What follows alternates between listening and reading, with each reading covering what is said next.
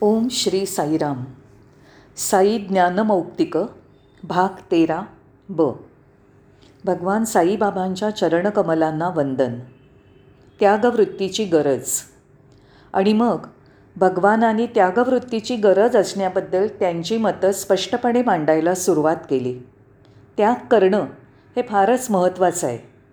भगवान म्हणाले तुम्ही तुमच्या नावलौकिकासाठी आणि प्रसिद्धीसाठी जे जे करता तो त्याग नसतो. पुढे ते म्हणाले तुम्ही जर दुसऱ्यांना देत जाल तर तुम्हाला देवाकडून अधिकाधिक मिळत राहील. द्यायला शिका ज्यामुळे देव तुम्हाला देत राहील.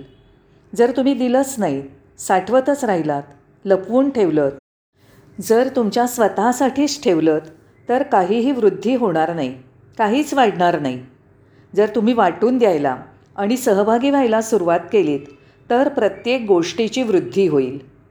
स्वामी पुढे बोलू लागले माणूस म्हणून जन्माला आल्यावर तुमच्या आयुष्याला असं वळण लावा की एक चांगला माणूस म्हणून म्हणवून घ्याल. चांगलं होण्यासाठी जगा. समाजात चांगलं नाव होण्यासाठी जगा. पण आज आपलं जीवन कसं झालं आहे बरेचसे लोक तुमच्यासमोर म्हणतात की तुम्ही चांगले आहात आणि तुमच्या पाठीमागे त्यांच्या मनात तशी भावना नसते. म्हणून लोकांनी तुम्हाला तुमच्यासमोर आणि तुमच्या पाठीमागेही तुम्हाला चांगलंच म्हटलं पाहिजे. म्हणजे तुम्ही सर्व बाजूनी सर्व बाबतीत निर्दोषच बिनचूकच असायला हवं. जीवन हे इतकं कृत्रिम आहे का? स्वामी जीवन हे इतकं कृत्रिम आहे का? मी विचारलं. स्वामी म्हणाले होय. अच्छा तर मी कृत्रिम जीवन जगण्यात यशस्वी होईन का? स्वामी म्हणाले नाही. तुझा कृत्रिम स्वभाव तसाच राहणार नाही. आज किंवा उद्या तुझी नैसर्गिक वृत्ती व्यक्त होईलच. कोणताही माणूस दुःखी किंवा वाईट परिस्थितीत खऱ्या स्वरूपात व्यक्त होतो. जेव्हा त्याची परीक्षेची वेळ येईल किंवा जीवनपणाला लागेल तेव्हा त्याच्याकडून सत्य बाहेर येईल उघड होईल. आणि हा मुद्दा स्पष्ट करण्याकरता स्वामींनी एक छोटीशी गोष्ट वर्णन करून सांगितली. एक अभ्यासू माणूस भगवान नारायण आणि भगवान शिव याच्यावर अतिशय अप्रतिम भाष्य करू शके त्याची भाषण ऐकल्यावर तो नारायणाचा भक्त होता की शिवाचा हे तुम्ही सांगू शकला नसता. जर तो ख्रिस्त आणि राम या दोघांवरही अतिशय सुंदर बोलला तर तो ख्रिश्चन आहे का हिंदू आहे हे तुम्ही कसं सांगू शकला असता? अशक्य आहे. तसंच हा अभ्यासू माणूस नारायण आणि शिव यांच्याबद्दल खूपच चांगल्या पद्धतीने बोलत होता. तो कोणाचा भक्त होता याचा लोकांना अंदाज करता येत नव्हता. पण तिथे एक खूप हुशार बाई होती. तिने एक लोखंडाची सळई आणली आगीत ठेवून तापवली आणि त्याच्या पाठीवर त्या गरम सळईनी चटका दिला. तो ओरडला नारायणा नारायणा नारायणा. अशा रीतीने सर्वांना तो नारायणाचा भक्त आहे हे समजलं. बघा जेव्हा जीव संकटात असतो किंवा तुम्ही अडचणीत असता तेव्हा सत्य अशा तऱ्हेने बाहेर येतं असं भगवान म्हणाले. मुलं कशी आहेत? नंतर बाबांनी मुलांविषयी चौकशी करायला सुरुवात केली.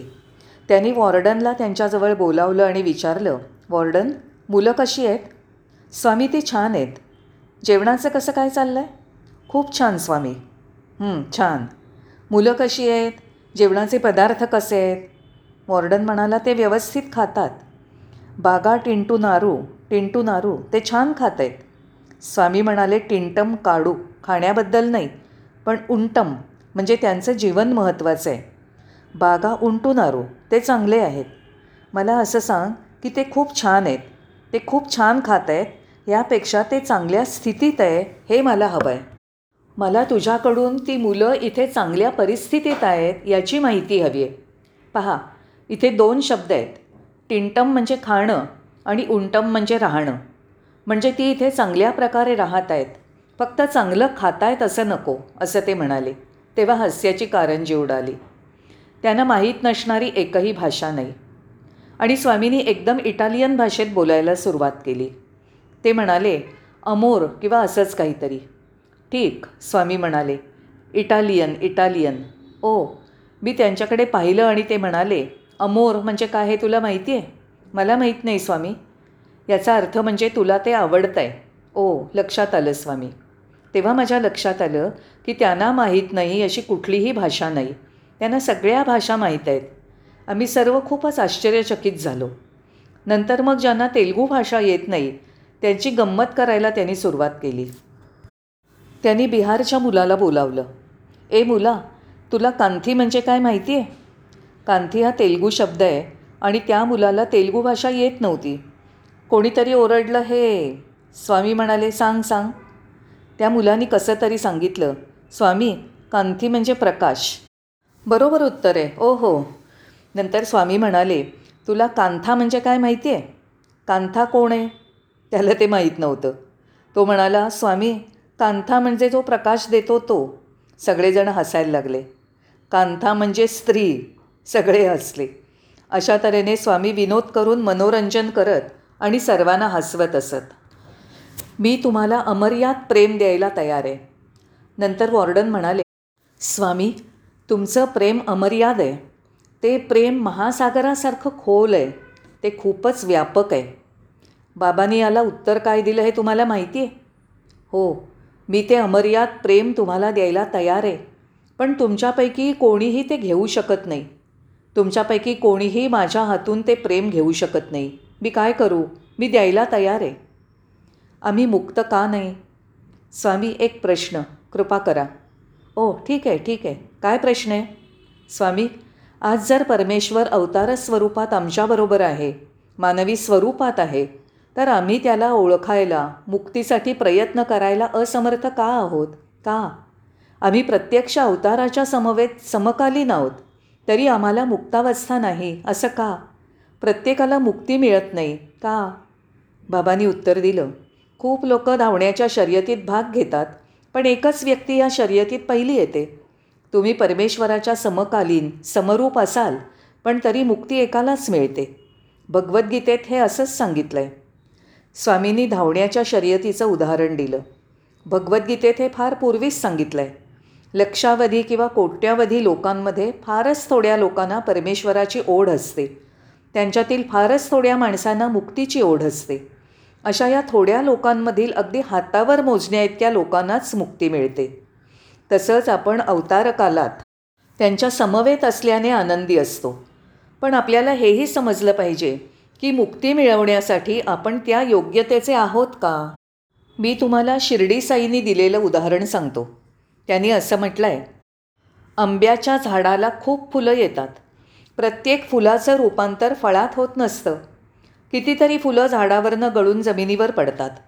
त्यामुळे फक्त थोडीच फुलं फळाचं रूप धारण करतात. अगदी तसंच खूप लोक इथे येतात पण थोड्यांनाच मुक्ती मिळते. जून दोन हजार एक. आता मे दोन हजार एकमध्ये जे झालं ते सांगून झाल्यावर मी आता जून दोन हजार एककडे वळतो. मन आणि हृदय यामधील फरक काय? प्रश्न असा आहे स्वामी मन आणि हृदय यात काय फरक आहे? तेव्हा स्वामी म्हणाले ते शरीरातलं हृदय नसून ते आध्यात्मिक हृदय आहे जे फार महत्त्वाचं आहे. आध्यात्मिक हृदय आणि मन यात असा फरक असतो की मन हे हेलकावणारं असतं तर आध्यात्मिक हृदय हे स्थिर असतं. शारीरिक हृदय हे डाव्या बाजूला असतं तर आध्यात्मिक हृदय हे शरीराला संपूर्ण व्यापून राहिलेलं असतं. आणि भगवान म्हणाले आध्यात्मिक हृदय हे स्थिर असतं तर मानवी मन हे तरंगणारं असतं. ते हलतं. मग मी म्हटलं स्वामी तुम्ही सांगितलेलं आध्यात्मिक हृदय स्थिर असतं. ते उजव्या बाजूला असतं आणि शारीरिक हृदय डाव्या बाजूला असतं. या सगळ्या गोष्टी माझ्या लक्षात आल्या नाहीत. मला समजल्या नाहीत. कृपा करा. तेव्हा स्वामी म्हणाले सत्य प्रेम त्याग सहनशीलता धीर धरणं यासारखे गुण हे तुमच्या हृदयात निर्माण होतात.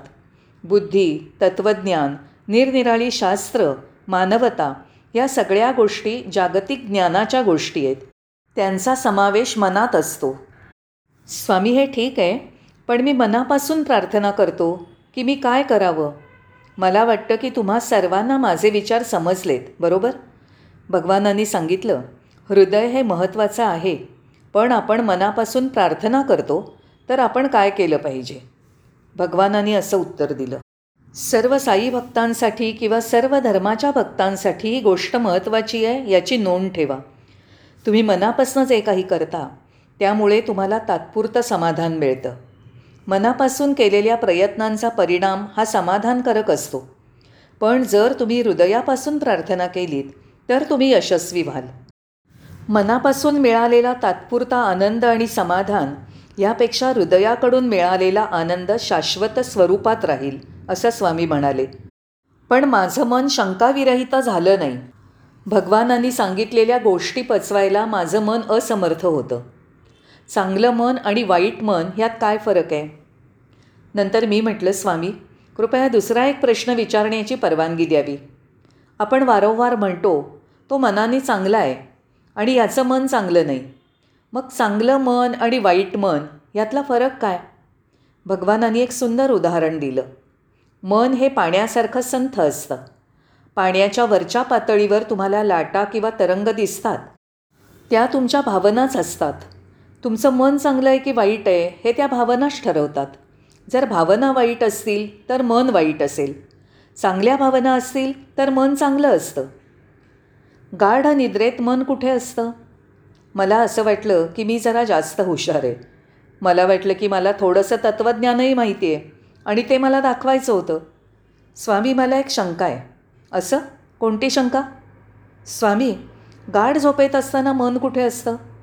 बाबा म्हणाले मन हे शांततेत असतं. मन हे स्थिरतेत असतं. मन समतोलपणात असतं. गाढ झोपेत मन हे निष्क्रिय शांत आणि तटस्थ अवस्थेत असतं. याचा अर्थ असा नाही की मन हे अनुपस्थित असतं किंवा दूर पळून गेलेलं असतं. नाही. तर ते तटस्थ शांत आणि अविचल स्थितीत असतं. यापूर्वी मी अशा तऱ्हेचा अर्थ लावलेला ऐकला नव्हता. फार छान. तुमच्या मनामागे धावू नका. स्वामी ठीक आहे. मला आता हे समजलं. मन हे कृत्रिम असो किंवा नैसर्गिक चांगलं किंवा वाईट असो किंवा गाढ झोपेत निष्क्रिय असो किंवा जागृतावस्थेत कृतिशील असो काहीही असलं तरी मला ते मन माकड बनवून टाकतं. मला एक प्रश्न आहे. माझं ते मन इकडे तिकडे धावत असतं हेलकावत असतं. त्याला मी काय करू? बाबा म्हणाले तुझं मन धावत असू दे पण त्या मनामागे तू मात्र धावत जाऊ नको. हो हो असं का? पण ते कसं? कसं? बाबा म्हणाले एखादं लहान मूल खेळत असतं पण शेवटी ते आपल्या आईकडेच परत येतं. तसंच मनही लहान मुलासारखंच असतं. त्या मनाला मुलाला इकडे तिकडे जाऊन खेळू द्या. ते परत तुझ्याकडेच येईल. पण जर त्या मनाबरोबर तूही पळत सुटलास तुम्ही सर्व काही गमावाल. अशा तऱ्हेचं सुंदर उदाहरण बाबांनी दिलं. मन हे स्वतंत्र नाही. बाबांनी पुढे सांगायला सुरुवात केली. मन हे स्वतंत्र नाही. ओ असं का? मलाही माहीत नव्हतं. मला वाटत होतं की माझ्यावर माझ्या मनाचा ताबा आहे. स्वामी म्हणाले मन हे स्वतंत्र नाही. तुम्ही तुमच्या मनाचे स्वामी आहात. मन हे तुमचं स्वामी नाही. मन हे फक्त साधन असून तुम्ही त्याचे मालक आहात. त्या मनावर कसा ताबा ठेवायचा हे तुमच्यावर अवलंबून आहे. आणि भगवान म्हणाले तेच मन तुम्हाला स्वातंत्र्य मिळवून देईल किंवा तेच मन तुम्हाला गुलामगिरीत नेईल.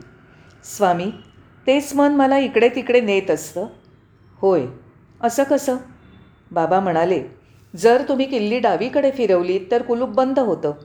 जर ती किल्ली उजवीकडे फिरवलीत तर ते कुलूप उघडतं. एकाच किल्लीने तुम्हाला निरनिराळे परिणाम मिळतात. ती किल्ली तुम्ही कशी फिरवता यावर ते अवलंबून असतं. तसंच जर तुम्ही तुमचं मन जगाकडे वळवाल तर ते बंधनात जाईल बंद होईल. जर किल्ली परमेश्वराकडे फिरवाल जर मन हे परमेश्वराकडे वळवाल तर कुलूप उघडेल हीच मुक्ती आहे.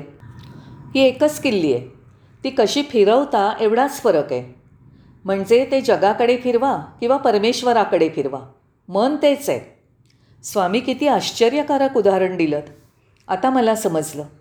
तुम्ही मला सांगता की मी मनामागून जाऊ नये तर मन माझ्या मागे येऊ दे. मग मी कोण आहे? मग बाबा म्हणाले मनावर बुद्धीचा ताबा असतो. ही बुद्धी शरीरातील निर्णय घेणारी शक्ती असते. ती बुद्धी परीक्षा घेते आणि त्याप्रमाणे निर्णय घेते. म्हणजेच बुद्धीलाच तारतम्य पाहून निर्णय घेण्याची शक्ती आहे. तर आता तू काय करशील? त्या बुद्धीला काय ते ठरवू द्या. बुद्धीने जो निर्णय घेतला जाईल तसाच मन विचार करेल आणि मनाचा जो विचार होईल त्याप्रमाणे जाणीवा काम करतील. स्पष्ट समजलं का? वडील जे सांगतील त्याप्रमाणे आईनी समजलं पाहिजे. जे आई सांगेल त्याप्रमाणे मुलांनी केलं पाहिजे. वडील हे बुद्धी आहेत आई हे मन आहे आणि मुलं म्हणजे जाणीवा आहेत. मी आदर्श कुटुंबाबद्दल बोलतो आहे मी सध्याच्या आधुनिक कुटुंबाबद्दल बोलत नाही आहे मला माफ करा. कारण आई वडिलांना आभारी आहे असं म्हणेल. पण वडील असं आईला कधीही म्हणणार नाहीत. आणि मुलं तिथे नसतीलच कारण ती त्यांच्या बाहेरच्या उद्योगात गुंग असतील. पण मी परंपरावादी चांगल्या कुटुंबाविषयी बोलतोय. जिथे मुलं आईचं ऐकतात आणि आईवडिलांचं ऐकते एक आदर्श कुटुंब. तर बुद्धी ही तारतम्य पाहून निर्णय घेईल. मन हे बुद्धीकडून आज्ञा घेईल. त्यावर मग मन विचार करेल. आणि जाणीवांना कारवाई कृती करायला सांगेल असं भगवान म्हणाले.